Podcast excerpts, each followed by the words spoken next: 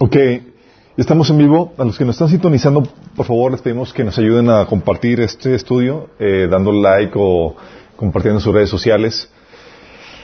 Vamos a poner este tiempo en las manos de Dios con una oración. Amado Padre Celestial, te alabamos, te bendecimos, te damos gracias, Señor, por la oportunidad que nos das de reunirnos para buscar tu rostro, alabar tu nombre, Señor, y aprender de ti, Señor. Te pedimos, Padre, que hables detrás de mí, Señor, con el poder de tu Espíritu Santo, Señor, que tu palabra fluya con claridad, con contundencia, Señor, que penetre en nuestros corazones y que produzca el fruto deseado para nuestras vidas, Señor. Toque las personas que vienen en el camino, a los que nos están sintonizando, Señor, y a los que estamos aquí. Te pedimos en nombre de Jesús. Amén. Ok, estamos viendo una serie de talleres que tienen que ver con el tema del liderazgo.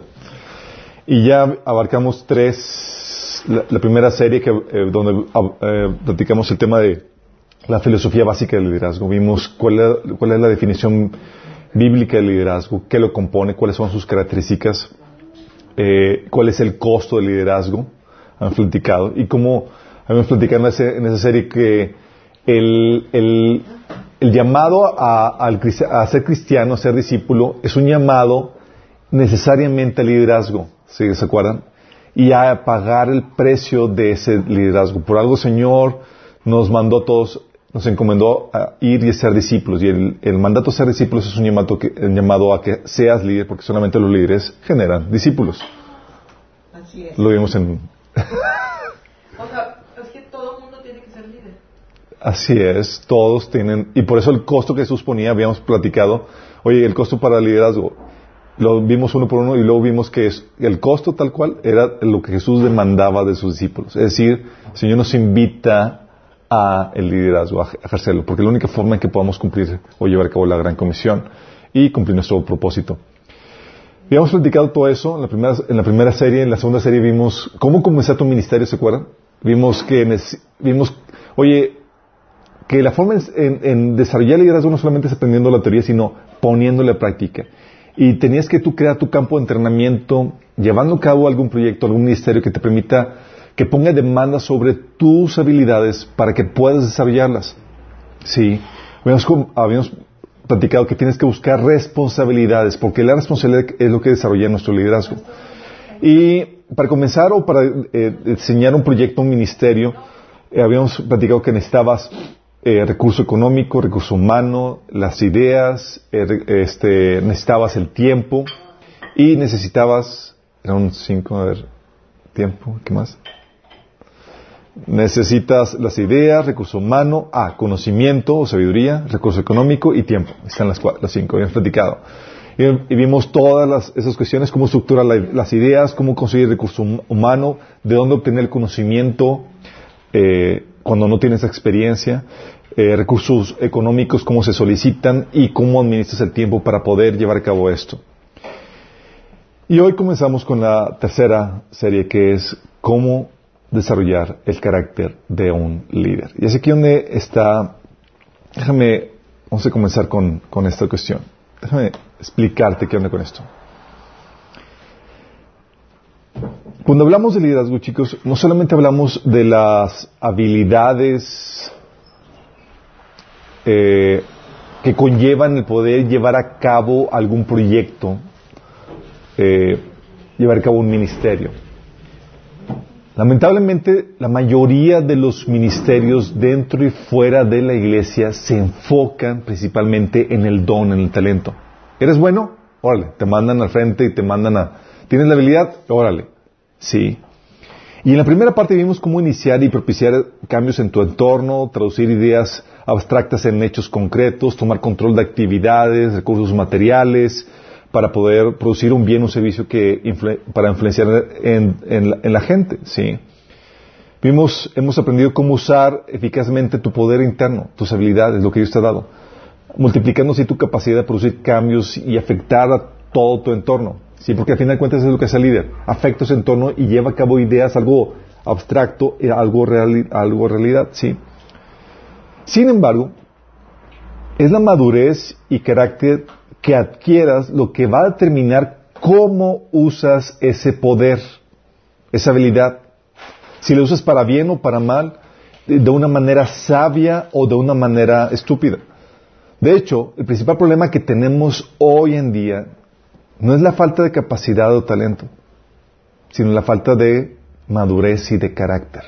¿Sí? Y eso es lo que les comentaba. ¿sí? Nos enfocamos ahora mucho en, el asunto de tienes talento, tienes habilidad y te jala. Pero el carácter es lo que sustenta el talento. De hecho, viene a ser incluso más importante que la habilidad o el talento. Sí.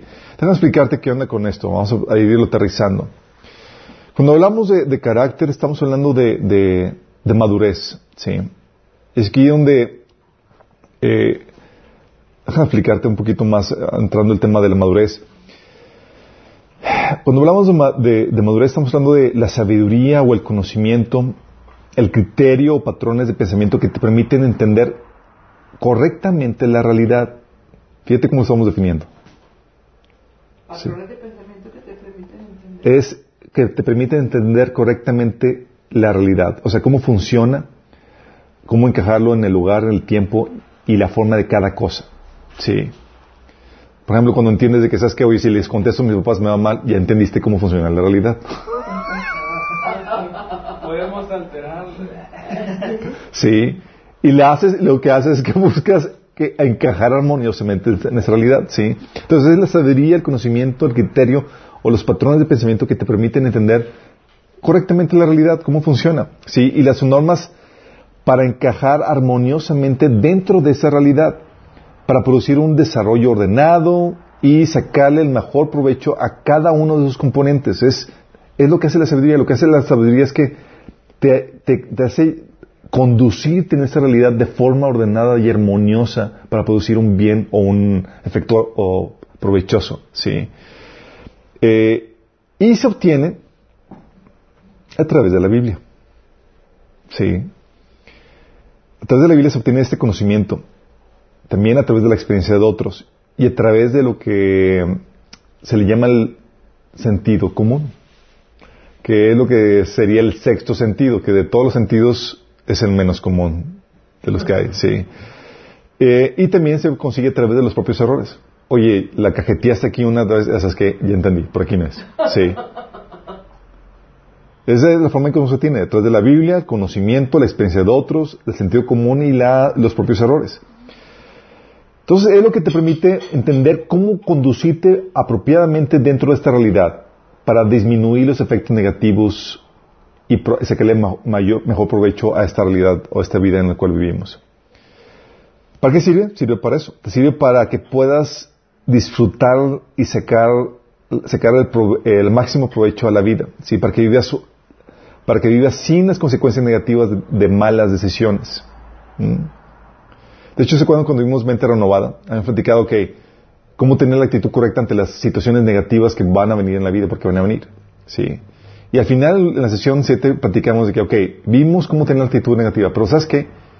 Adquiere sabiduría para que disminuya los efectos negativos. Y que los efectos negativos que vivas no sean por tu propia inmadurez o por tu falta de sabiduría. Sí. Oye, que me está yendo mal el matrimonio. Sí, porque pues, en tu ignorancia estás violando todos los principios que Dios estableció para el matrimonio. Sí. Oye, me está yendo mal el negocio. Pues estás violando todos los principios que Dios estableció para el área de, trabajo, la área económica. Sí. Entonces, ¿qué haces? Aprendes, adquieres la sabiduría, es decir, la normativa que debes aplicar en cada área de la actividad humana para que puedas sacarle provecho y puedas tener un efecto armonioso. Sí. Es para que puedas maximizar tu potencial. ¿Qué pasa cuando violas las normativas que Dios estableció para cada área de la actividad humana? Cortas el potencial, hay daño, hay muerte, sí. Y para que vivas, obviamente, en armonía con tu creador y con el resto de la creación dentro de lo que se pueda, sí. Como dice Pablo, en lo que depende de ustedes, vivan, busquen estar en paz con, todo el mundo, sí. Y es aquí donde la Biblia habla abundantemente de la sabiduría, sí, y te pone que la sabiduría, curiosamente te pone que la sabiduría está buscándote. sí. ¿Cómo que te está buscando? Sí, cuando te invitan al estudio bíblico, eh, ven, vamos a Están diciendo, eh, sé sabio. Es lo que dice Proverbios 1 del 20 al 33. Dice, Clama la sabiduría en las calles, en los lugares públicos levanta su voz. Clama en las esquinas de calles transitadas a la entrada de la ciudad, razona. Fíjate cómo pone o ejemplifica a la sabiduría como una persona que está clamando a la, a la gente para que lo escuche. Y dice, versículo 22, ¿hasta cuándo muchachos inexpertos seguirán aferrados a su inexperiencia? Fíjate cómo aborda a la gente que no tiene experiencia. ¿Hasta cuándo ustedes, los insolentes, se complacerán en, en su insolencia? ¿Hasta cuándo ustedes, los necios, aborrecerán el conocimiento? Respondan a mis reprensiones y yo les serviré mi corazón. Les daré a conocer mis pensamientos. Como ustedes no me atendieron cuando los llamé, ni me hicieron caso cuando les tendí la mano, sino que rechazaron todos mis consejos y no acantaron mis reprensiones, ahora yo me burlaré de ustedes cuando caigan en desgracia. Ah, qué canija la sabiduría, ¿verdad? Lo que dice, yo me burlaré cuando caigan en desgracia. Yo seré quien se ría de ustedes cuando les sobrevenga el miedo. Cuando el miedo les sobrecoja como una tormenta y la desgracia los arrastre como un torbellino. Entonces me llamarán, pero no les responderé. Me buscarán, pero no me encontrarán. Fíjate cómo habla del tiempo propicio para buscar y obtener sabiduría. Sí. Por cuanto aborrecieron el conocimiento y no quisieron temer al Señor, por cuanto no siguieron mis consejos, sino que rechazaron mis reprensiones, cosecharán el fruto de su conducta, saltarán en sus propias intrigas, su descarrío e inexperiencia los destruirán, su complacencia y necedad los aniquilarán. ¡Wow! ¡Qué fuerte, ¿no? Fíjate lo que habla, de la sabiduría, te está diciendo, adquiere sabiduría para que te vienes, y si no, vas, aquí habla de, va a venir destrucción, va a venir, te va a aniquilar, te va a, causar problemas, ¿sí? Vas a andar, como dice aquí, eh, cuando estés en, eh, cuando sobrevenga el miedo, ¿sí? Cuando venga la, la, problemática, la desgracia. Qué fuerte. Pero es lo que sucede. La sabiduría sirve para eso, chicos, para poderle saber cómo conducirte correctamente en esta vida que Dios te ha dado. Y eso te habla, chicos, de todas las áreas de la actividad humana y cada aspecto de tu vida. Imagínate, todo el cúmulo de sabiduría que requieres para vivir bien. Y de hecho, por eso estamos aquí. Porque quiero obtener sabiduría. Sí. De hecho, el pasaje lo reitera este Proverbios 8 del 12 al 36, donde dice, yo la sabiduría convivo con la prudencia y poseo conocimiento y discreción. Quien teme al Señor aborrece lo malo. Yo aborrezco el orgullo y la arrogancia, la mala conducta y el lenguaje perverso. Míos son el consejo y el buen juicio. Míos son el entendimiento y el poder. Por mí reinan reyes y promulgan leyes justas los gobernantes. Por mí gobiernan príncipes y todos los nobles que rigen en la tierra. A los que me aman, les correspondo. A los que me buscan, me doy a conocer. Conmigo están las riquezas, la honra, la prosperidad y los bienes duraderos. Fíjate qué fuerte, ¿no? Entonces buscamos primero el dinero y no buscamos la sabiduría cuando es lo que te conlleva eso. Mi fruto es mejor que el oro fino. Mi cosecha sobrepasa la plata refinada. Voy por el camino de la rectitud, por los senderos de la justicia, enriqueciendo a los que me aman y en, acrecentando sus tesoros. El Señor me dio la vida como primicia de sus obras, mucho antes de sus obras de antaño. Fui establecida desde la eternidad, desde antes de que existiera el mundo. No existían los grandes mares cuando yo nací. No había entonces manantiales de abundantes aguas. Nací antes que fueran formadas las colinas, antes de que se cimentaran las montañas antes de que Él creara la tierra y sus paisajes y el polvo primordial con que hizo el mundo. Cuando Dios inventó la bóveda celeste y trazó el horizonte sobre las aguas, ahí estaba yo presente. Cuando, estaba, cuando estableció los cielos, las nubes en los cielos y reforzó las fuentes del mar profundo, cuando señaló los límites del mar para que las aguas obedecieran su mandato, cuando plantó los fundamentos de la tierra, ahí estaba yo, afirmando su obra. Día tras día me, me llenaba de alegría Siempre disfrutaba de estar en su presencia, me regocijaba en el mundo que Él creó, en el género humano me deleitaba. Ahora, hijos míos, escuchadme. Dichosos son los que van por mis caminos, atiendan mi instrucción y escúchenme. Dichosos los que van por mis caminos, atiendan mi instrucción y sean sabios, no los descuiden. Dichosos los que me escuchan y a mis puertas están atentos cada día, esperando la entrada de mi vida, de mi casa. En verdad, quien me encuentra halla la vida recibe el favor del Señor. Quien me rechaza se perjudica a sí mismo. Quien me aborrece ama la muerte. Ok, quiero que entiendas esto. Esta ejemplificación de la sabiduría que, se personifica y que dice que fue creada al inicio del, del, antes de todas las obras que Dios estableció. Aquí está hablando de toda la normativa que Dios estableció con el cual daría vida a su creación. Y no solamente habla de con toda la normativa que daría vida a su creación, sino que toda la normativa que permite la, eh, eh, dar vida a cada aspecto de la actividad humana. Hay una normativa que permite que surja un matrimonio, que da vida a un matrimonio armonioso y en armonía con buen desarrollo. Pero también hay una normativa que es la de muerte que lo destruye. ¿Cuántos matrimonios no se dan, conocemos que han, han sido destruidos? Sí. Hay la normativa para cada aspecto de la vida, hoy para crear una empresa que crezca y prospere y una normativa que causa muerte y que destruye. Sí. Cuando está hablando aquí de, la, de sabiduría, está hablando de eh, todas esas normativas que Dios creó desde antes de crear a, su hermano. Y eso te lleva a entender algo. El hombre no, no crea ninguna normativa. De hecho, el hombre no crea nada. El hombre solamente descubre la normativa que Dios estableció. La normativa para crear un sistema funcional en cualquier aspecto. ¿sí? Oye, si decimos, oye, quiero crear un sistema que, que pueda volar. Sí. Tú tienes que descubrir la, normativa, tú no la estableces. Tienes que, diseñar y crear algo semejante a un avión para que pueda volar, sí, o algo similar. No puedes hacer, ah, sí, voy a hacer un sistema que vuele y agarras dos rebanadas de pan, le pones un jamón, mayonesa y dices, ok, ya que huele. No, estás creando un sistema que es otra cosa, nada que ver, sí. ¿Por qué? Porque el hombre no, no inventa las normas, las descubre. Y ese cúmulo de normas que permite traer vida a cada área, aspecto de la actividad humana, es lo que conocemos como sabiduría. Y se requiere conocerlo para poder tener madurez, ¿sí? Eh, hay una, y aquí habla eh, Proverbios de que hay un tipo de sabiduría, chicos, que es común a todos los seres humanos. Es lo que le llaman sentido común. Sí, por, dice Proverbios que por mí gobiernan reyes y hacen, dictan leyes justas. Imagínate cómo Dios dice que ha impartido sabiduría a toda la raza humana en ese sentido. Sí. Hay, normativas, hay leyes en todas las naciones y demás que dices, oye, tiene, cumple con principios de justicia, están bien diseñadas, etcétera. Hay variantes culturales, pero son normativas generales. Sin embargo, hay una sabiduría, chicos, que solamente se revela a los hijos de Dios. Mm. Interesante, ¿verdad? Esto es lo que dice. 1 Corintios 2, de 6 al 8. Dice, en cambio hablamos sabiduría entre los que han alcanzado madurez. Vóyteles. Sí. Pero no con la sabiduría de este mundo, ni con la de sus gobernantes, las cuales terminan en nada.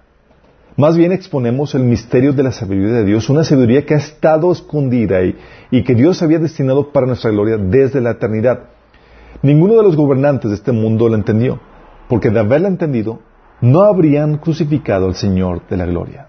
Vóytelas. Es impresionante, porque está hablando de que Dios diseñó una sabiduría superior a la que se maneja en este mundo y la revela a los hijos de Dios, a los, a los que conocemos a Cristo. Pero solamente se te revela cuando llegues a un grado de madurez. Sí se está avanzando. Por eso dice, decía Pablo en, en, Hebreos que eh, cuando no vas avanzando se te alimenta con leche. Todavía no eres digno de alimento sólido. Es decir, no te podemos hablar sabiduría porque todavía no tienes la capacidad para, para recibirla. ¿Sí? Se te habla a tu nivel. Es muy, por, eso la sabiduría está relacionada con la madurez. ¿Sí? entre más vas recibiendo, más vas madurando. Y esa sabiduría, chicos, por eso dice, por eso lo que, lo que tenemos como entendimiento o conocimiento dentro del, hombre, el sentido común humano normal que pueda tener algo de sabiduría, no es suficiente para entender la sabiduría de Dios. Sí. Por eso hay muchas cosas que, que, eh, que retan el sentido común. De hecho, estamos hablando, eh, viendo el tema del matrimonio los sábados, y platicamos de cómo en el sentido común cuando quieres arreglar matrimonio y tienes una problemática matrimonial, ¿sí? Eh, típicamente las personas dicen, no, pues te, tu esposo está así, pues no, pues devuélvesela, ya le esto y el otro, sí. Y el sitio común es lo que la gente te dice, ¿sí? Platicamos de cómo en las, las pláticas de amigas que se quejan de sus maridos y demás, todos dicen, no, pues no te dejes, bla, bla, bla, de esto, y para que entienda y cabezón y así que... Y es lo que hace el sentido común, el sentido común te lleva a un nivel muy básico de sabiduría, ¿sí? Y pero la sabiduría de Dios sobrepasa eso. Sí, y te llevan, y, es locura para la gente, para el mundo. Por ejemplo, cuando la, Biblia te dice, oye, que si te pegan o si te golpean un cachete, en, en un cachete, te ponen el otro. ¿Cuál es la sabiduría de eso? Que ama a tus enemigos. ¿Cuál es la sabiduría de eso? El mundo no lo entiende. ¿Sí me explico? Por eso dice en 1 Corintios 1 del 19 al 25, como dice las escrituras, destruiré la sabiduría de los sabios y desecharé la inteligencia de los inteligentes. Así que ¿dónde deja, ¿dónde deja eso a los filósofos o los estudiosos o a los especialistas en debates de este mundo? Dios ha hecho que la sabiduría de este mundo parezca ridiculez, ya que Dios en su sabiduría se aseguró que el mundo nunca lo conociera por medio de la sabiduría humana. Usó nuestra predicación ridícula para salvar a los que creen.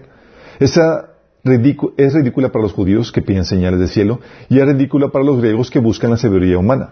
Entonces, cuando predicamos a Cristo, que Cristo fue crucificado, los judíos se ofenden y los gentiles dicen que son puras tonterías.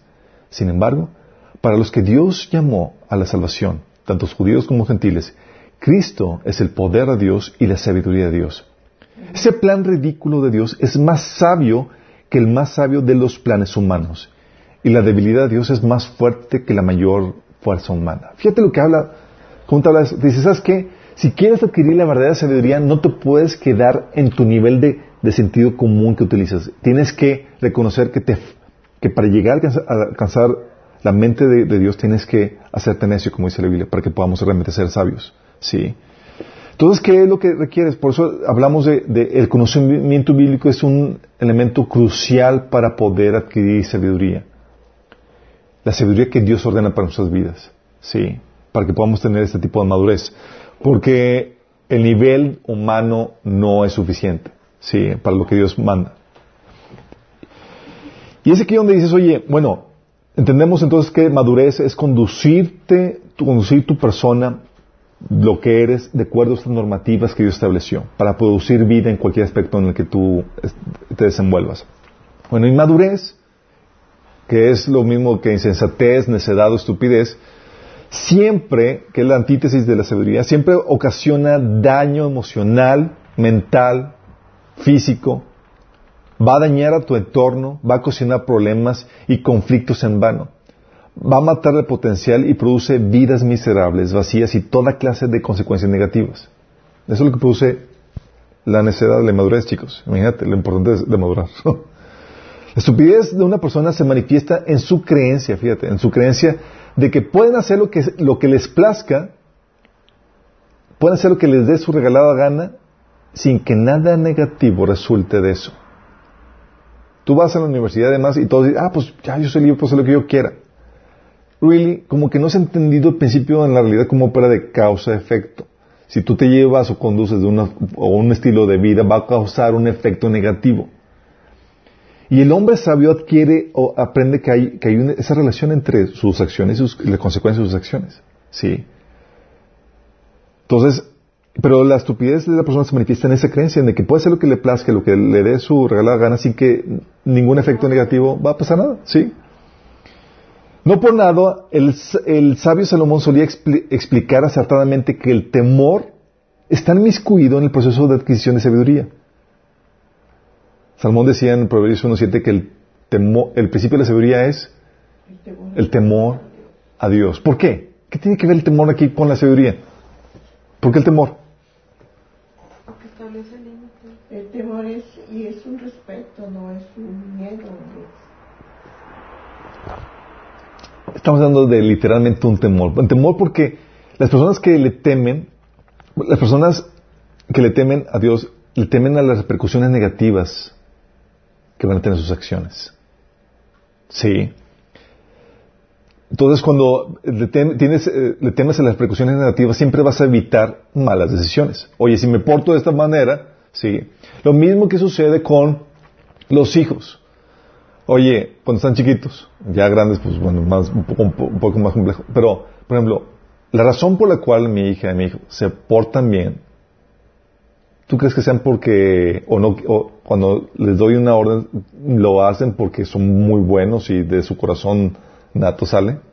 No, es porque tienen temor, no de Dios, de su Padre. De que si no hacen o no obedecen, va a haber pau, pau. Sí. Y luego más cuando el típico padre que le hace la mirada de que, sí, Y yo, sí, papá, sí, papá. ¿Qué hacen? Le eh, inculcas temor de que si no hacen tal cosa va a haber una consecuencia negativa. Y lo mismo pasa con nosotros.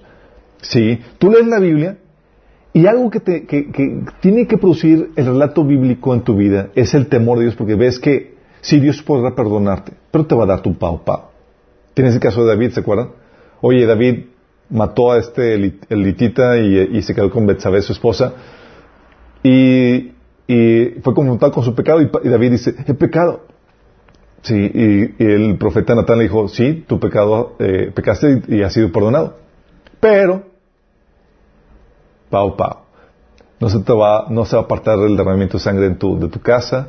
Lo que tú hiciste en, escondidas se va a hacer con, tus mujeres en público, bla, bla. Le empieza a hablar del... El, eh, y luego murió su hijo. Sí, dices, en la torre.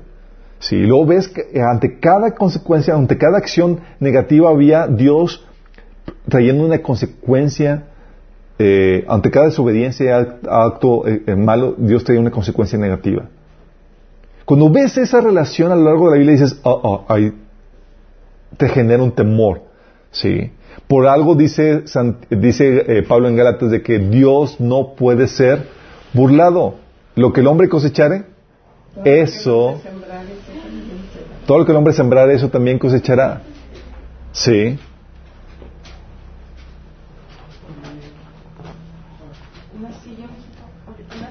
O si le das chancita a ella, este, ahí cerquita, ¿no?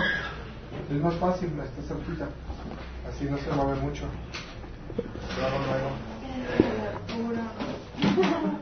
Entonces, ¿qué es lo que sucede? Lo que sucede es que el temor está inmiscuido en este proceso de adquisición de sabiduría, inevitablemente, chicos. Sí.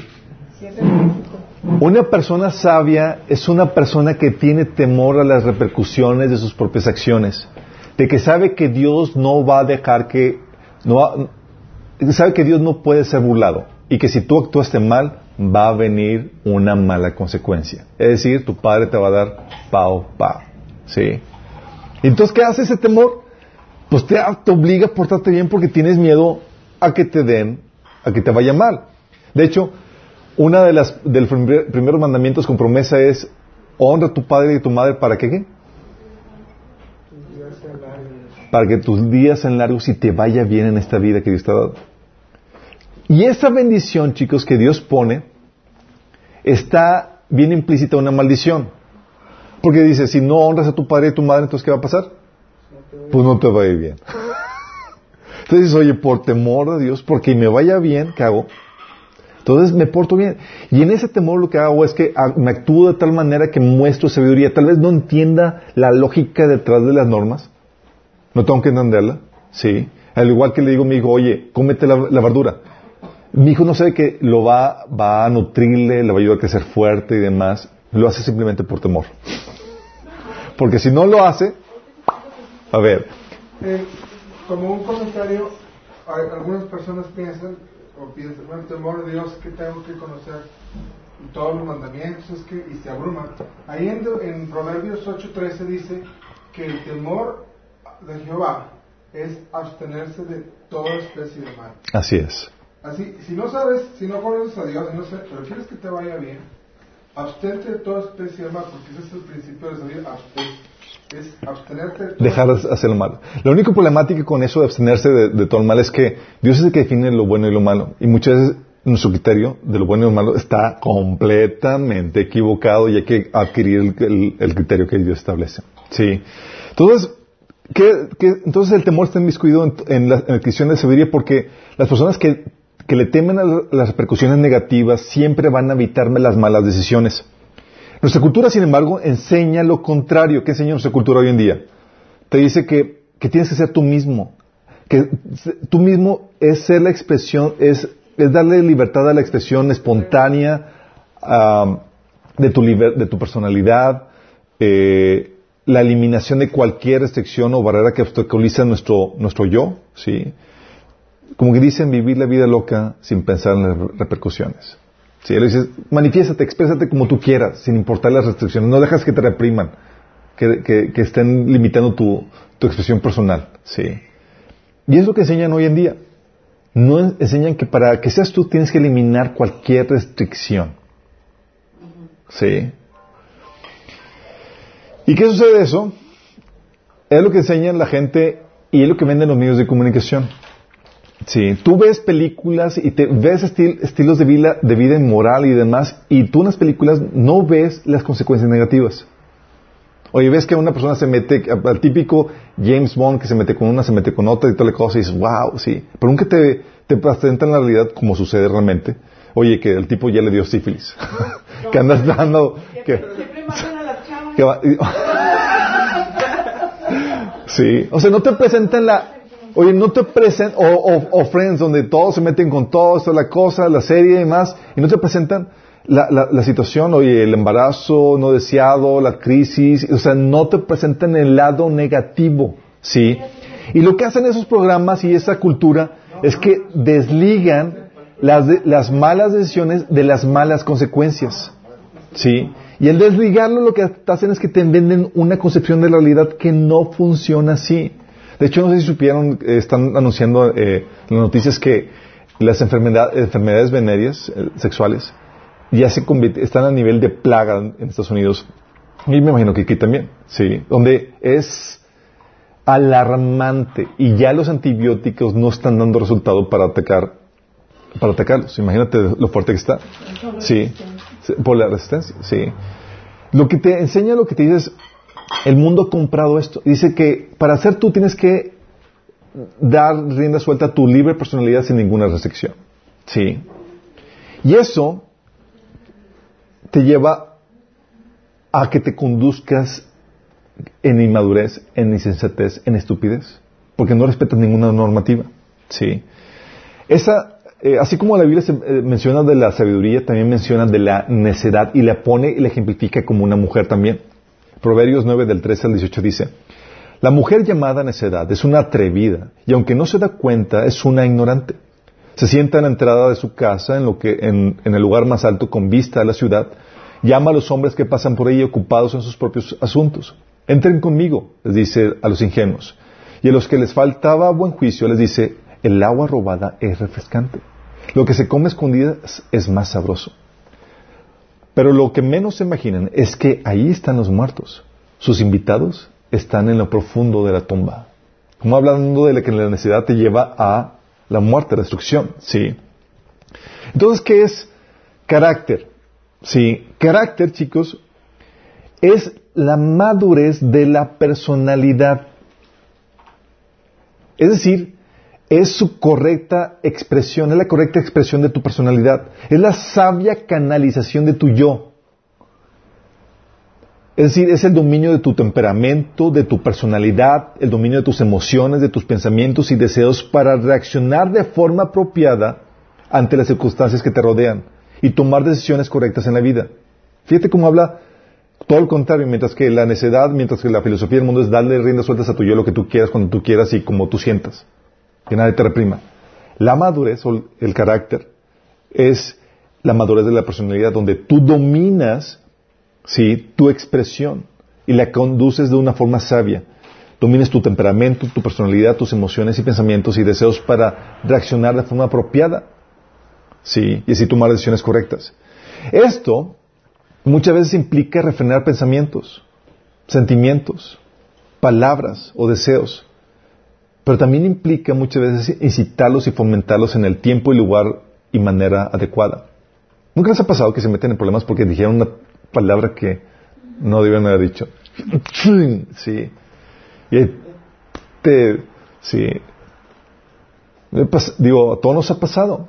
Y es como que te metiste un problema, metiste un problema porque faltó prudencia y te, te ocasionaste una problemón en la relación o lo que tú quieras por, por esa imprudencia. Sí. Mientras que mundo dice, no, pues deja ser, así es normal. Digo, tienes que expresarte como tú quieras. No, la madurez es, me expreso de forma apropiada. Domino mi ser para conducirme sabiamente en esta vida. Sí. Um, entonces el carácter es lo que te permite responder amablemente, controlar la ira y el temor, y lo que te lleva a postergar, por ejemplo, el deseo o la recompensa con miras de algo mejor. es lo que te lleva a callar cuando no es tiempo de hablar. Es lo que te lleva a enojarte y discutir cuando es el tiempo y el lugar propicio. Es también lo que te lleva a refrenar el deseo de hacer algo cuando prevés las posibles repercusiones negativas. Oye, veo que si hago esto me voy a meter en grandes problemas. Me refreno. Sí. Es lo que te lleva a tomar la decisión correcta a pesar de la presión o el rechazo de los demás. Es lo que te mantiene fiel sin importar las circunstancias. Lo que hace que des lo mejor de ti, tengas o no tengas ganas. Esto lo saben todos los empresarios. Oye, a veces no dan ganas de levantarte para ir y hacer, llevar a cabo tal proyecto. No tengo que hacerlo. Sí. El carácter es el fruto, es el producto de la sabiduría encarnada en la persona y se manifiesta en virtudes como los frutos del Espíritu, chicos. El carácter en su plenitud solo puede ser desarrollado gracias al Espíritu de Dios que mora en, las personas. Sí. Como dice Romanos 8, del 5 al 14. Fíjate lo que dice. Los que viven conforme a la naturaleza pecaminosa fijan la mente en los deseos de tal naturaleza. En cambio, los que viven conforme al Espíritu fijan la mente en los deseos del Espíritu. Entonces tienes a los que fijan la mente en la naturaleza pecaminosa y los que fijan la mente en las cosas del Espíritu. Dice, la mentalidad pecaminosa es muerte, mientras que la mentalidad que proviene del Espíritu de Dios es vida y paz. La mentalidad pecaminosa es enemiga de Dios, pues no se somete a la ley de Dios ni es capaz de hacerlo. y esa naturaleza pecaminosa, chicos, es algo que que Dios pone, digo que todos los seres humanos tenemos. Todos tenemos esa naturaleza pecaminosa. Y luego fíjate lo que dice, versículo 8. Los que viven según la naturaleza pecaminosa no pueden agradar a Dios. Sin embargo, ustedes no viven según la naturaleza pecaminosa, sino según el Espíritu. Si es que el Espíritu de Dios vive en ustedes. Lo que está diciendo aquí es que si el Espíritu de Dios vive en ti, tú no estás controlado por la naturaleza pecaminosa. La tienes, hace guerra, pero tú por tener el Espíritu puedes vencerla. La naturaleza pecaminosa es la que, esa corriente que dice, exprésate, haz lo que tú quieras, cuando tú quieras y como tú quieras. ¿Sí? La verdad. El Espíritu Santo dice, no, sé sabio y contrólate. sí. Dice, sin embargo, ustedes no viven según la naturaleza pecaminosa, sino según el Espíritu, si es que el Espíritu de Dios vive en ustedes. Y si alguno no tiene el Espíritu de Cristo, no es de Cristo.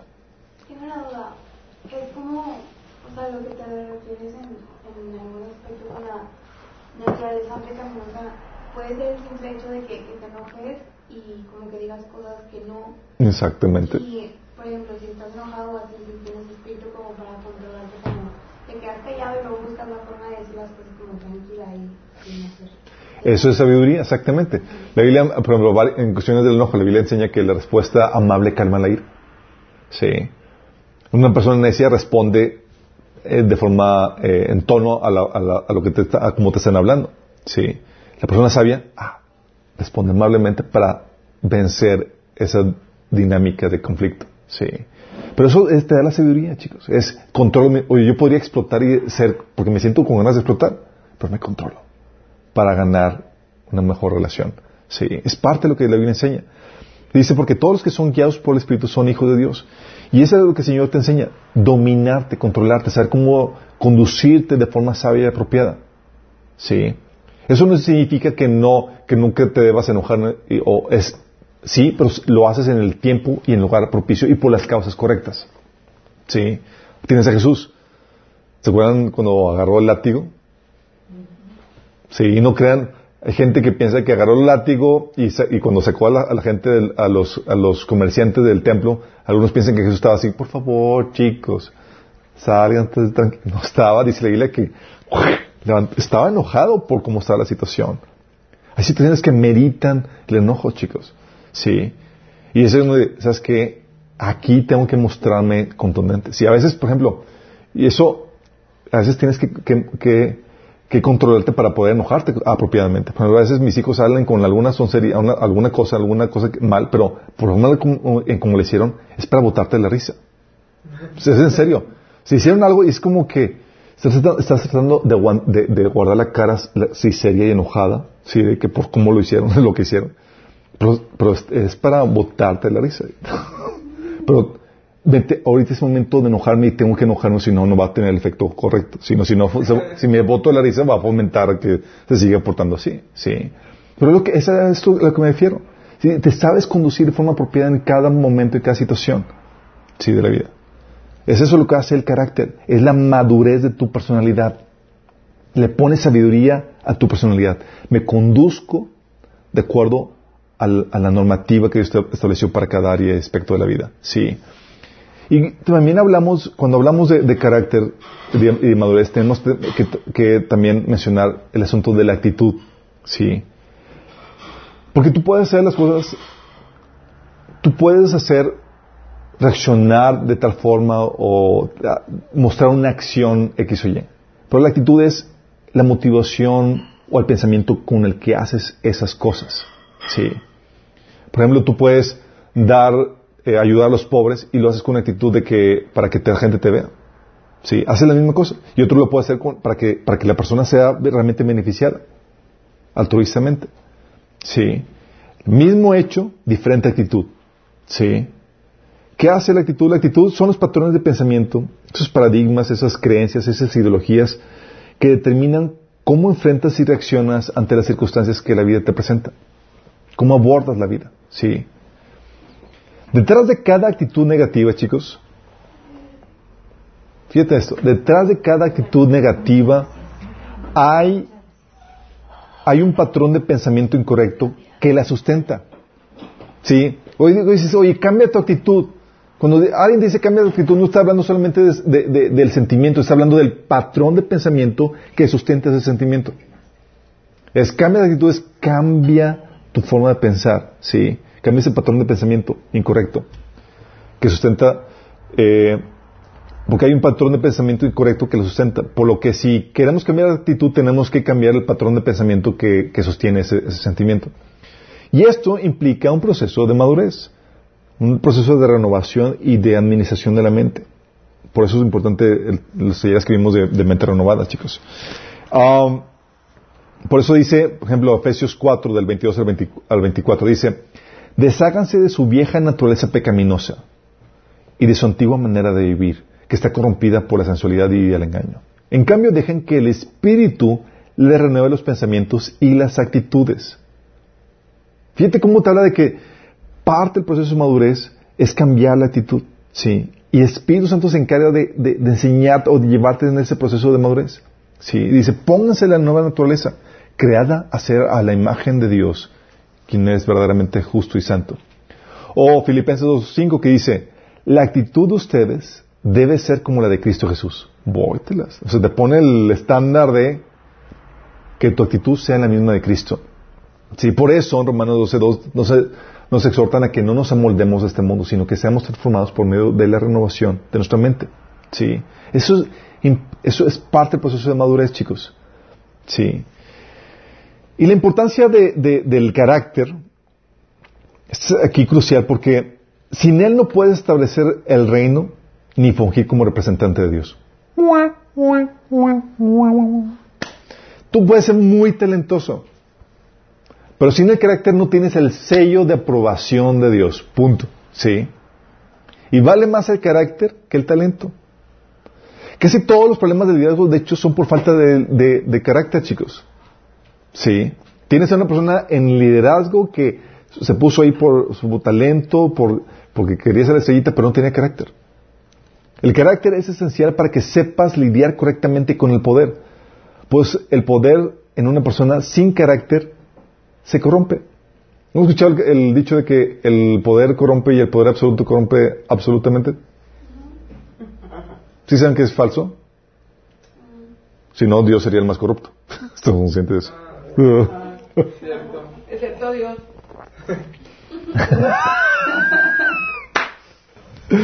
No, chicos, el poder no, corrompe, no, no corrompe. El poder lo que hace es que saque a relucir el corazón corrompido que tienes.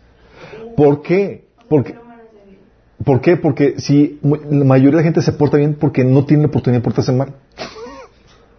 Tan pronto tenga la oportunidad, tenga los medios a disposición, se deschonga. Como decía, decía una, eh, una vez alguien me reprendió porque yo quería, me invitaban a salir y demás, y yo decía, no, no puedo porque, pues es que mi papá no me deja, sí. Y, eh, y- yo sí quiero, pero mi papá no me deja. dice, no, o sea, tú debes llegar a un punto donde tú no quieres por convicción propia. Sí. No por imposición, porque por imposición tú eres un rebelde, eh, una un, eh, potencia, un, un rebelde cautivo. ¿Qué haces? Tan pronto se quiten las restricciones, te vas a deschongar. Porque tú no te sabes controlar todavía. No tienes convicciones, no tienes los auto, autolímites en tu vida. Sí. Y es lo que sucede. Mucha gente dice, ah, pues es bien portado y demás. Pues sí, porque tienen miedo a la presión, a la- al, al castigo, al, al ¿qué dirá? Pero tan pronto pueda y toda la cosa. Por, por eso dicen, hay un dicho que la diferencia entre fama y carácter. Digo, fama, no es el... Eh, sí es fama, es renombre, la rep- reputación y carácter. Reputación es lo que haces en público. Carácter es lo que haces en privado. Sí. Por eso, eh, el poder en una persona sin carácter se corrompe. No tiene límite, no tiene la sabiduría encarnada. Sí. El poder en sus manos lo que hace es que saque a relucir la corrupción que hay en sus corazones. Y creo que todos hemos sufrido los malos frutos de, de los líderes faltos de carácter en algún punto, ¿no? Sí. Robo, tráfico de influencia, corrupción, abusos de poder, nepotismo, injusticias, opresión, intimidación, manipulación, etcétera, etcétera, etcétera. Todos esos vicios en el liderazgo, producto de falta de carácter, sí, falta de madurez en la personalidad. Reputación, por eso les comentaba chicos, es lo que eres y haces cuando la gente te ve. Carácter es lo que eres y haces cuando nadie te ve. Sí. Tú puedes tener muy buena reputación, cero carácter.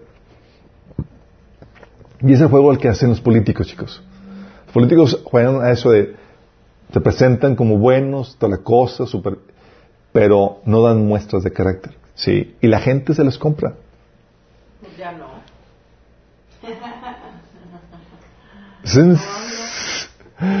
AMLO, AMLO es el que más le han comprado. 90% de la, del respaldo mexicano piensan que AMLO va a establecer el reino de Dios aquí en la tierra. Sí. Entonces puedes usar de buena reputación y tener cero carácter, pero al final de cuentas, la confianza que se obtiene con la reputación, si no está respaldada por el carácter, tarde o temprano se va a venir abajo. Y con ella, el liderazgo. Sí. Porque van a haber tribulaciones, van a sacar, va a haber situaciones que van a sacar a relucir lo que realmente eres. La falta de carácter de un líder no, so- no solo se manifiesta en su inhabilidad de autoimponerse restricciones para no hacer lo que no conviene en- con el poder, o la habilidad que se tiene, eh, la falta de carácter también se manifiesta en su ineptitud para actuar o reaccionar cuando conviene también. Sí. Por eso dice 1 Timoteo 2.21.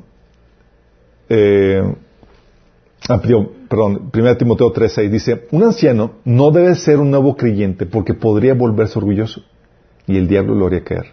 Porque, eh, ¿se dan cuenta? La Biblia pone como restricción, oye, si vas a, si vas a poner a alguien en liderazgo que no sea un inmaduro, no sea un recién convertido. ¿Por qué? Va a perder piso. Y el diablo lo va a hacer caer. No tiene todavía carácter. No tiene todavía la madurez, el entendimiento para, cómo, para sobrellevar las tentaciones o las problemáticas que implica el, el puesto. Sí. Por eso, 2 Timoteo 2.21 dice que si alguien se mantiene limpio, llegará a ser un vaso noble, santificado, útil para el Señor y preparado para toda buena obra. Y eso en mantenerse habla de que el carácter lo que hace es que te da una, una permanencia. No es algo de que llamada, llamada de petate.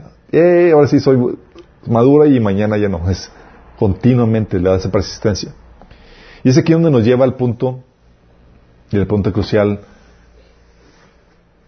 cómo se desarrolla el carácter. Digamos que el, el liderazgo se desarrolla adquiriendo responsabilidad, ¿se acuerdan? Poniendo demandas sobre tu potencial, sobre tu habilidad. Pero como hemos estado viendo, la habilidad y el potencial no significa nada. ¿sí? Si no va a acompañar el carácter. Podrías convertirte en una persona muy hábil, chicos. Así como lo era Hitler. Sí. Así como lo fueron gran- los hombres más terribles. Muy hábiles. Pero cero carácter, no sabían cómo respetar la normativa que Dios estableció para producir vida. ¿Sí? Entonces, ¿cómo se desarrolla el carácter? Obedeciendo a los principios bíblicos. Primer punto, por medio de la instrucción bíblica. Sí. La sabiduría que vas a requerir para poder llevar a cabo las tareas o los pendientes que Dios tiene preparado para ti, requiere una sabiduría que es, no, no, no se consigue en este mundo, se consigue de Dios, quien es el autor de, esta, de, la creación. Él es el que te va a decir cómo funciona el matrimonio, cómo funciona la, empresa, cómo debes conducirte en cada área aspecto de la vida. Oseas 4.6 dice que mi pueblo fue destruido porque le faltó conocimiento. Fíjate cómo la ignorancia produce destrucción. Dice, por cuanto desechaste el conocimiento, yo te echaré del sacerdocio. Por cuanto olvidaste la ley de tu Dios, también yo me olvidaré de tus hijos. ¿Sí? ¿Qué, habla, qué te dice aquí? Te dice que tienes que tener un conocimiento, pero no un conocimiento de, de cualquier cosa, sino de la ley de Dios, de la palabra de Dios.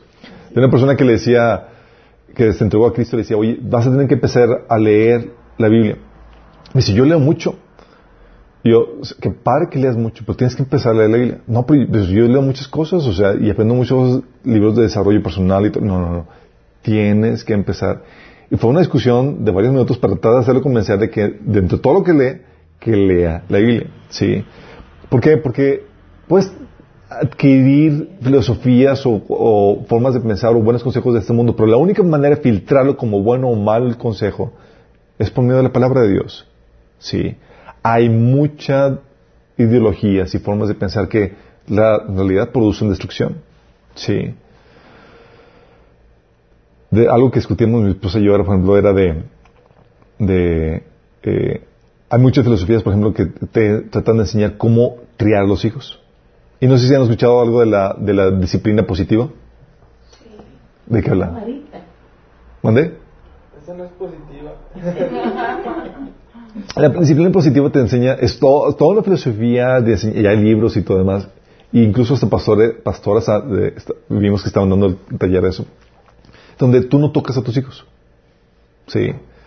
No los castigas, simplemente es diálogo. Sí. Nada de, de, de atormentarlos o dañarlos psicológicamente con algún, algo que les, Objeto.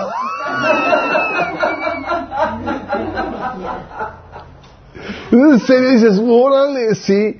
O Lo ves a la luz de la Biblia y la Biblia te enseña que, ah, que es necesario la disciplina física, sí. Eh, pero son filosofías y parecen buenas.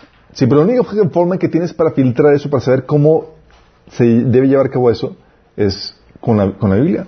Por eso dice Proverbios 8, 10 al 12, dice, opten por mi instrucción, no por la plata, por el conocimiento, no por el oro refinado.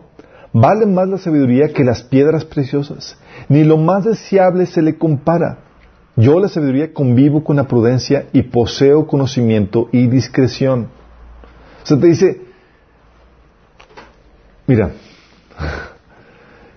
te enseña que debes de desear la sabiduría y el conocimiento más que el dinero.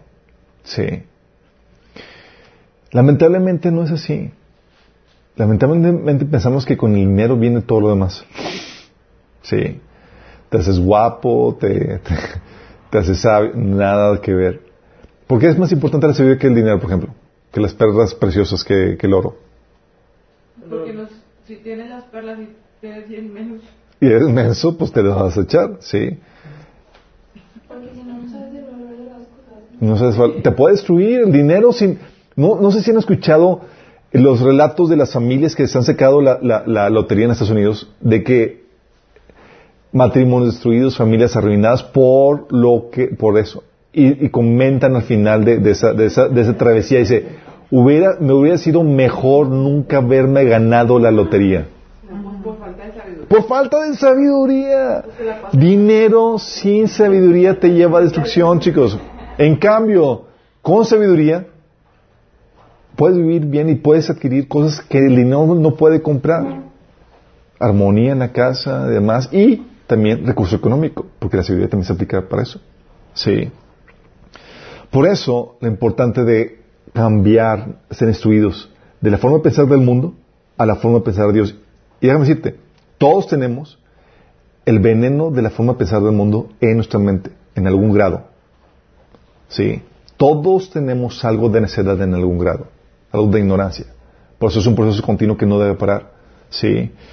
Por eso dice Pablo en Romanos 12, nos exhorta, no se molden al mundo actual, sino que seamos transformados por medio de la renovación de nuestra mente. Y una de las señales de que está siendo transformado, ¿sabes cuál es? De que cualquier situación que experimentes, como sabes que la voluntad de Dios, aunque sea dolorosa, tú la experimentes como algo bueno, agradable y perfecto. Cuando resientes la voluntad de Dios, es que te falta, sí, el veneno de la forma de pensar del mundo te está afectando. Sí. Y hay gente que sí, que siente que, ¿por qué? Porque la Biblia te enseña que tienes que tener otros nuevos, una forma de pensar nueva para poder vivir la vida cristiana. Si no, te la revienta. Sí. Porque las demandas de la fe cristiana no se pueden vivir con formas de pensar del mundo. No funciona. ¿Va? Entonces tienes que tener instrucción. ¿De dónde? De la Biblia la fuente de sabiduría, ¿sí? Dos, práctica, chicos. De algo que tengamos conocimiento de lo cómo conducirnos en el matrimonio, cómo llevar a cabo nuestro negocio, aprendamos los principios de la Biblia para, para poder eh, eh, criar a nuestros hijos, conducirnos en el, en el, en, en nuestra familia y demás. Si no lo llevamos a la práctica, no, tiene que ponerse en práctica. Sí. Por eso dice Hebreos 5.8, en el caso de Jesús, que aunque era hijo de Dios, Jesús aprendió obediencia por las cosas que sufrió. ¿Era perfecto Jesús? Sí. Pero ¿qué pasó? Necesitaba la experiencia. Sí, para hacer, completar su perfección. Sí. Hebreos 5.14 dice que el alimento sólido es para los que son maduros. ¿Quiénes son los maduros? Fíjate lo que dice, los maduros, los que a fuerza de práctica están capacitados para distinguir entre lo bueno y lo malo. Entonces, ¿quiénes son los maduros? Los que a fuerza de práctica están capacitados para distinguir entre lo bueno y lo malo. ¿Cómo se requiere la práctica para poder tener la madurez? Sí. De hecho, en ese pasaje de Hebreos 5 te dice que como no tuvieron práctica los que tuvieron conocimiento, es necesario volverles a enseñar los rudimientos de la fe tienen necesidad de leche. ¿Por qué, chicos? Porque el conocimiento que no se practica se pierde. ¿Sí? Por eso lo que Dios hace, chicos, es cuando aprendes algo, ¿sabes qué hace? Te manda oportunidades para que las pongas en práctica. Sí. Y cuando no aprendes, también te las manda. sí. ¿Por qué? ¿Por qué?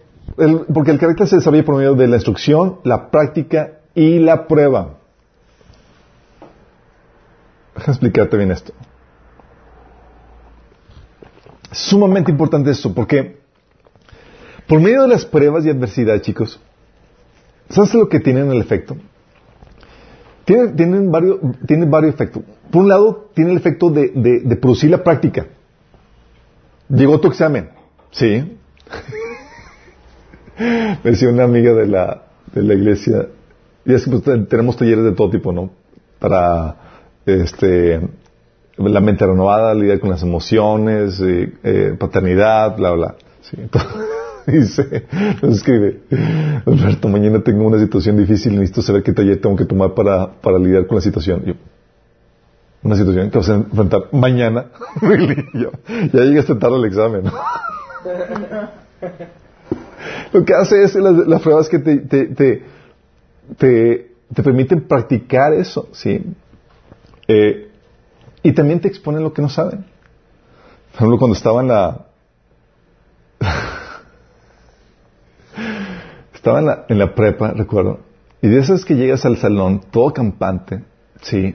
Y luego ves así, ves a todos estresados, con cara de pánico, busca, leyendo los libros y, estresados, preguntándose qué esto y lo otro y yo, ¿qué pasa? Dice, es que nos tenemos para el examen yo, ¿cuál examen? Había un examen y yo ni sabía, yo todo tranquilo. Dije, obviamente, te, te paniqueas y andas ahí como. Bean tratando de, de, de, de ver, de sacar el libro. Pero ni siquiera sabes de qué se trata el examen. Sí. Obviamente retroné, pero... pero lo que hace, sí. Porque hacen las pruebas y la adversidad, lo que hace es que saca a relucir la falta de conocimiento y o de práctica que tenemos y nos genera la necesidad de obtenerlos, chicos. Es lo que generan las pruebas y adversidades. A relucir tu insensatez. Es- ¿Estás ahogándote? Es, ah, es que no sabes nadar. sí. Lo que saca a relucir la, la prueba. De hecho, es lo que Jesús hablaba en Mateo 7, 24 al 27. Fíjate lo que dice. Todo el que escucha mi enseñanza y la sigue es sabio. Uh, ¿Quién es el sabio? Tienes que escuchar la enseñanza de Jesús y aplicarla. Dice, todo el que escucha mi enseñanza y la sigue sabio como la persona que construye la casa sobre una roca sólida. Ok, eso lo han visto en la escuela dominical. ¿Quién es la roca? Jesús. Wrong. ¿Quién es la roca? Dios, Dwayne Johnson. Wrong. también. La no roca eres tú. Ah, Ah, la- sabiduría. es la declaración. Wrong. Se los acabo de leer. Las rocas son las enseñanzas de Jesús. Pero también es Dios, ¿no? Claro, pero en ese contexto, en ese pasaje está hablando de que son las enseñanzas de Jesús. Fíjate, va de nuevo. Sí, porque cantamos de que, que soy la roca. No, no, no. Aquí está hablando de sus enseñanzas. Sí. Porque una gente dice, yo creo en Cristo, ah, pues estás sobre la roca. No, pues es un ignorante en cuanto a todo lo demás. Sí. No sabe sus mandamientos, no sabe sus instrucciones para todo lo demás. Dice, todo el que escucha mi enseñanza y la sigue es sabio, como la persona que construye su casa sobre la roca sólida. Ah. Entonces no basta con creer en Jesús, no basta. Tú puedes creer en Jesús y ser un necio. ¿Sí? Dice, entonces, todo el que sigue mi enseñanza, eh, todo el que escucha mi enseñanza y la sigue es sabio como la persona que construye su casa sobre la roca sólida. Aunque llueva cántaros y suban las aguas de la inundación y los vientos golpeen contra esa casa, no se vendrá abajo porque está construida sobre un lecho de roca. ¿Sobre qué, qué es la roca? Sus enseñanzas. La casa se sostiene so- por las enseñanzas de Jesús. ¿Sí? Y lo que dice. Sin embargo, el que oye mi enseñanza y no la obedece es un necio. ¿Tú puedes decir que crees en Jesús? Sí. Pero si no, si no, no te expones a su enseñanza y no la obedeces, eres necio. Dice, como la persona que construye su casa sobre la arena. Y esa arena, chicos, son tus ocurrencias, tu sentido común, tus, lo que el mundo te dice que, como debe ser, tu capricho, lo que tú crees que debe, como, se, tú crees que deben de hacerse las cosas. Dice, cuando vienen las lluvias y llegan la inundación y los vientos golpean contra esa casa, se derrumbará con un gran estruendo. Y eso es bien, bien importante, ¿sí? Porque ¿qué es lo que viene a, sacar a relucir la tormenta, chicos? Fíjate que la tormenta viene sobre los sabios y sobre los necios. La tormenta de sabiduría no te va a exentar de tormenta. Lo que hace la sabiduría es que permite que, que venzas la tormenta. Entonces, dime tú, ¿qué significa cuando, cuando no estás venciendo la tormenta? ¿Qué, saca- qué- qué está sacando a relucir? Que no sabes cómo vencerla.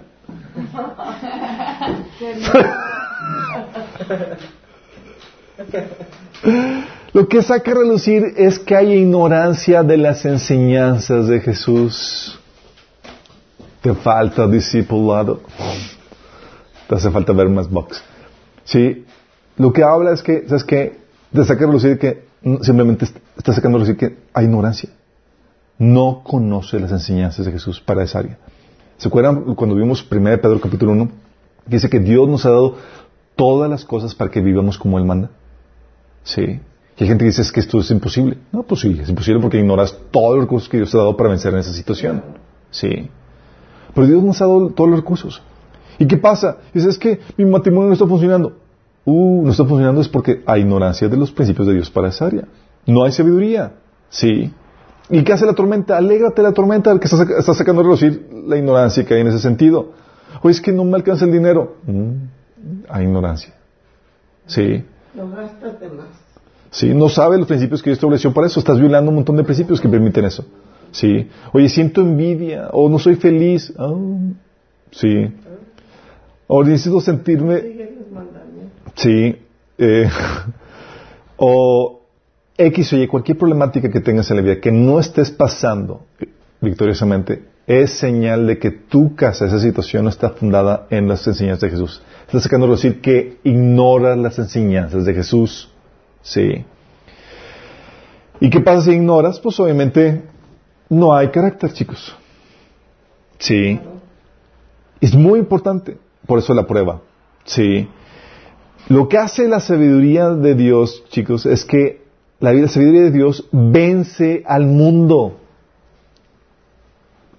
¿Se acuerdan de las palabras de Jesús? En este mundo tendréis aflicción, pero ¿qué? Yo he. Confiad, yo he vencido el mundo. Y 1 Juan 5, 14 dice que todo el que es nacido de de Dios vence al mundo. O sea, juntamente con Cristo vencemos al mundo. ¿Por qué crees la victoria que, que nos permite vencer al mundo no se da para todos? Hay cristianos losers. Sí saben, ¿verdad? Sí les ha tocado ver por ahí. O sea, viven víctimas de las circunstancias, víctimas de las, situaciones que viven, no saben cómo lidiar con aquello, con aquello, y el, mundo se les, se les derrumba. ¿Por qué? Por ignorantes. Sí. La sabiduría de Dios vence al mundo y produce los frutos del Espíritu Santo. La sabiduría del mundo es víctima de las circunstancias. Uóytelas. 1 Corintios 7, 10 habla acerca de eso, Santiago 4, del 1 al 4 habla acerca de eso, Mateo 7, del 26 al 27 habla acerca de eso. Es víctima de circunstancias, no sabe pasar las tormentas. Por ejemplo, dice 2 Corintios 7, 10, la tristeza que proviene de Dios produce arrepentimiento que lleva a la salvación. ¿El cristiano puede pasar tristeza? Sí. ¿Pero qué, qué produce? Salvación. Fíjate, la, la tristeza de Dios. Sí. ¿Produce salvación? Dice, de la cual dice, mientras que la tristeza del mundo produce muerte. Feo. Sí. Aún la tristeza en el cristiano produce vida. Imagínate. Sí. Entonces, sabiduría, el conocimiento de Dios eh, tiene su palabra. Sí. Entonces, la sabiduría del mundo es víctima de las circunstancias y produce las obras de la carne. Todo conflicto, pleito, contienda y demás. Así que tú puedes ver los frutos, es decir, resultado. Por los frutos podemos ver si hay carácter, es decir, sabiduría de Dios, o inmadurez, es decir, necedad. Por eso, ante cada situación, tú tienes siempre la oportunidad de hundirte, como la casa sobre la arena. ¿Y qué pasa si te hundes? Señal de que falta sabiduría, falta carácter, de que hay necedad, eres un hombre necio. Sí. O puedes vencer en medio de esa situación y salir más fortalecido y bendecido. Señal de que tienes sabiduría y carácter. Sí. Por eso es importante, chicos. Oye, ¿cómo desarrollo carácter? ¿Necesitas instrucción? Sí. Necesitas instrucción, necesitas práctica, mucha práctica. Romanos 5 dice que nos gustamos en las pruebas porque las pruebas producen persistencia. Y la persistencia interesa el carácter. ¿Sabes por qué? Tú, para persistir, chicos, tienes que estar en una situación incómoda. Tú no persistes en, en la comodidad. Oye, estoy en la cama, estoy persistiendo aquí echadote. Yo sí. No, la persistencia conlleva sobrellevar una posición, algo difícil que tienes que lidiar. ¿Sí? No, no implica una situación de comodidad. Sí. Mira, cuesta levantarse. De hecho, la primera guerra espiritual se lleva en la mañana cuando te levantas. Sí, con la, con la, con las colchas de la madre. O pides apoyo, Señor, hermanos, apoyando gracias, está aquí lidiando conmigo. Eh, sí. No, no tienes que, no necesitas persistir en una situación de comodidad, chicos. Se da solo. Ahí estás a gusto. Sí. Para persistir tienes que mantenerte. Usted implica una situación de oposición, de dificultad, donde tienes que mantenerte. Tienes que aplicar fuerza, energía a esa situación. Y lo que hace es que la persistencia desarrolla el interés de carácter. ¿Por qué? Porque para persistir, ¿sabes qué tienes que hacer? Tienes que aplicar todas las enseñanzas de Jesús. Ah, Claro. Yo tengo una duda. Yo tengo muchas dudas. Es que, o sea, por ejemplo, hablando de la persistencia, ¿qué pasa si estás casada y tu esposo, tipo, solamente te engaña, pero tú por ser cristiana, tipo, y por estar muy presente, pues lo perdonas y así? Pero, o sea, obviamente te engañó porque pues te metió alguna otra cosa por ahí, ¿verdad? Ujú. Entonces, eso, tipo, tú lo tienes que perdonar y que o no estás obligada a Excelente pregunta. Gracias. Al final de la. Está en esto, instrucción. Sí, hay un taller que, que hablamos de ese tema que se llama matrimonio no manicomio. Lo estamos dando los sábados. Y veamos justamente esas problemáticas. ¿Qué horas? A las 6 de la tarde. Sí, para que nos sintonicen. Hablamos todo eso, vimos el divorcio cristiano, las problemáticas, cuáles son las causas de salida del matrimonio, etcétera, etcétera. Sí. Es lo mismo persistir que perseverar. Sí, es un sinónimo. Entonces, cuando hablamos de perseverancia, lo que te permite es cómo mantenerte haciendo la voluntad de Dios a pesar de la oposición. Tienes que persistir, que tienes que hacer, poner en práctica lo que Dios hace. ¿Sí? Y lo que hace es que cuando pones en práctica constantemente las enseñanzas de Jesús para mantenerte firme, ¿sabes qué sucede? Se vuelven hábito y los hábitos forman parte de tu carácter. ¿Sí me explico? Porque ya, ya es normal, chicos. ¿Sí? Oye, en situaciones de depresión, ya tanto estuve lidiando, administrando mi pensamiento, reprendiendo al enemigo, que ya se me hace un hábito. ¿Sí? Ya rebotan los pensamientos, ya en mi mente. ¿Sí? Ya, al inicio es como toda una gran lucha. Como mis hijos cuando subían la casa, la, las escaleras de la casa, de pequeñitos, era, subían la primera vez y todos, wow, lo celebraban así toda la cosa porque fue una gran faena. ¿Sí? Ahorita hasta suben saltando en un pie. ¿Sí? Son vueltos expertos. ¿Sí? No dejan de subir a esa escalera, no se quita la lucha, pero ya se les hace fácil. Y lo mismo que hace, es lo que Dios quiere que haga, sucede contigo. Que todas las enseñanzas que Dios ha puesto en, tu, en su palabra se vuelvan parte de tu carácter, un hábito en tu vida que salga de forma natural. Oye, ¿te ofendieron? Ya perdoné. Surgió de forma natural. ¡Wow! Sí. ¿Por qué? Por el hábito. Es lo que hace el carácter, chicos. Por eso las pruebas son muy importantes. Te dan la oportunidad de práctica y te dan la oportunidad para sacar a reducir las deficiencias que tienes. Sí. Oye, ¿te hundes? Señal de que estás en la arena. Necesitas sabiduría. Sí, necesitas carácter. Oye, ¿estás venciendo? Estás mostrando esa sabiduría. Sí. Y en términos de, de liderazgo, chicos, vas a enfrentar, en el, ejercicio de liderazgo, vas a enfrentar varias pruebas que van a permitir el desarrollo de tu carácter. Sí. Y vamos a hablar y vamos a discutir cada una de ellas. Y son gen, gen, genéricas. Sí. Típicamente todo líder tiene que enfrentar con esto. Uno, circunstancias adversas. Porque cuando tú empiezas una situación, un proyecto, un ministerio, muchos piensan, y yo pensaba, era de ellos, que porque era de Dios, todo iba a ser un lecho de rosas y que te, te iba a poner eh, todo en bandeja de plata. ¿Sí? Y yo no sabía que es todo lo contrario. y dices, pero si es de Dios, todo debe de darse. Sí, pero hay una guerra espiritual involucrada. Entonces, al hacer algo para Dios, estás, estás haciendo algo contra el enemigo y tú crees que el enemigo está, ah, sí, pásale, llévate todas mis cosas.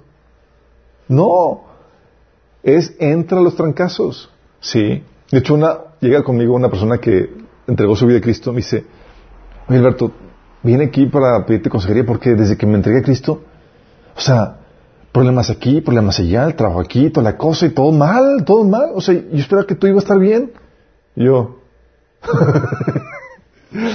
bienvenido a la, a, la guerra, sí. Tú lo que entregaste a Cristo, lo que hiciste, te enlistaste el ejército. Tú piensas que llegar a Cristo es ir de camping así tranquilo, con tu, saca tu lonchecito y todo tranquilo. No, entra, te dan tu arma y es prepárate para la guerra espiritual. Sí. Y lo que hace esa guerra espiritual es que expone, te obliga a que aprendas cómo pelearla, sacar las problemáticas. Sí. Entonces, circunstancias adversas son cosas que el líder va a tener que enfrentar. Y más si es un proyecto cristiano. Para la gloria de Dios, vas a enfrentar oposición del enemigo. Inevitablemente. Ay, tengo miedo. Hay, hay formas de vencer todo eso, sí. Acuérdate que vencimos a, venc, vencim, eh, somos más que vencedores en Cristo y mayor es el que está en nosotros que el que está en el mundo. Circunstancias adversas va a ser algo que vas a tener que enfrentar. Los jóvenes empiezan un proyecto van a tener que lidiar con malas autoridades. Esto es fenomenal, chicos. Sí. Si hay alguien que te va a refinar el carácter, son malas autoridades, ya sea tu padre, tu madre, tu maestro, tu, lo que tú quieras. Las malas autoridades son buenísimas. Tuve que lidiar con malas autoridades en mi casa y fuera de ella, malos pastores y demás, y fue mis mejores experiencias. Sí. Sometimiento a la autoridad. Vas a tener que resistir a la oposición. ¿Va a haber oposición? You bet. Hay un montón de oposición que vas a tener que vencer. Sí. El enemigo va a tratar de mandar oposición para que, para que, para llevarte a claudicar. Y muchos cristianos se han claudicado porque no supieron lidiar con la oposición. Vamos a, ver cómo enfrentar eso. ¿Te refieres claudicar que ya no son cristianos? Claudicar que ya dejan de, de servir por la oposición que vivieron. E incluso claudicaron la fe por la oposición que vivieron en su fe. Sí. Fracasos, chicos. ¿Va a haber fracasos? Yo pensaba, también en mi inocencia, que cuando hacías un proyecto para Dios, estaba destinado a tener éxito. No tener. ¿Dónde? estaba destinado a tener éxito. ¿Y qué creen? No, también en el reino se fracasa. Pero gracias a Dios todos los fracasos se capitalizan. Sí. Y sacas enseñanzas tremendas. Vamos a ver qué onda con los fracasos, cómo vencer en medio de los fracasos. Y la otra, cómo lidiar con el desánimo en el equipo. Pues estás, emprendes un proyecto de más y luego ya la moral está baja. No creen que vas, que vas, que va a funcionar esto. Sí. Todos los días han tenido que lidiar con eso de una u otra manera. ¿Se acuerdan de Moisés? ya no queremos ir a la tierra prometida. Vamos a lidiar con cada una de esas cosas. Y tú como líder en desarrollo tienes que aprender a lidiar con esto. Son las cinco problemáticas básicas en las cuales todo líder se va a tener que enfrentar. Circunstancias difíciles, son eh, lidiar con malas autoridades, resistir la oposición, fracasos, desánimo y desánimo del equipo. Sí. Y estas, estas situaciones difíciles son excelentes oportunidades para desarrollar el carácter, para que adquieras madurez. Sí. Pero como vimos, chicos, porque como vimos, el carácter y la madurez no se desarrollan en condiciones de placer y comodidad. Por eso Santiago decía, tengan por sumo gozo cuando estén pasando por diversas dificultades, así es, diversas pruebas. ¿Te imaginas? Tú gozándote. Mira, si tú ya llegas a punto de gozarte en tus dificultades, significa que ya una gran parte de necedad, de ignorancia, se salió de tu vida. Si todavía no te logras gozar en tus dificultades, te hace falta ver más box. Sí, te hace falta ver más la Biblia. Sí, conocer, entender sabiduría para que te puedas usar en ese punto. Sí, lo requieres. Recuérdate de esto. Sabiduría, el carácter es la sabiduría encarnada en tu personalidad. Y las pruebas es lo que te permiten hacerlo. ¿Terminamos con una oración? Amado Padre Celestial, damos gracias, Señor, porque tu palabra nos instruye, Señor. Nos enseña cómo debemos adquirir en ti y de ti, Señor, la sabiduría que necesitamos para ser, para madurar, Señor, para desarrollar el carácter de Cristo. Amado Padre, queremos pedirte que nos ayudes en este proceso, Señor. Señor, que las pruebas, que las dificultades, que las tormentas de esta vida, Señor, repercutan para nuestro bien, Señor. No queremos hundirnos como buen necio. No queremos que nuestras casas, nuestras vidas se hundan, Señor. Queremos ser sabios esos sabios que resistían la tormenta y que vencieron en medio de la tormenta, Señor. Dando la sabiduría que necesitamos, Señor. Si no estamos siendo diligentes en leer tu palabra, en estudiar, en ser discipulados, Señor, ayúdanos, oh Señor. Pon en nosotros el querer como el hacer, Padre. que podamos adquirir toda la sabiduría que necesitemos para poder vivir las vidas que tú demandas de nosotros, Señor. Que podamos vencer al mundo así como tú lo venciste, Cristo, siguiendo tu ejemplo. Ayúdanos en este proceso, te lo pedimos en el nombre de Jesús. Amén. Amén.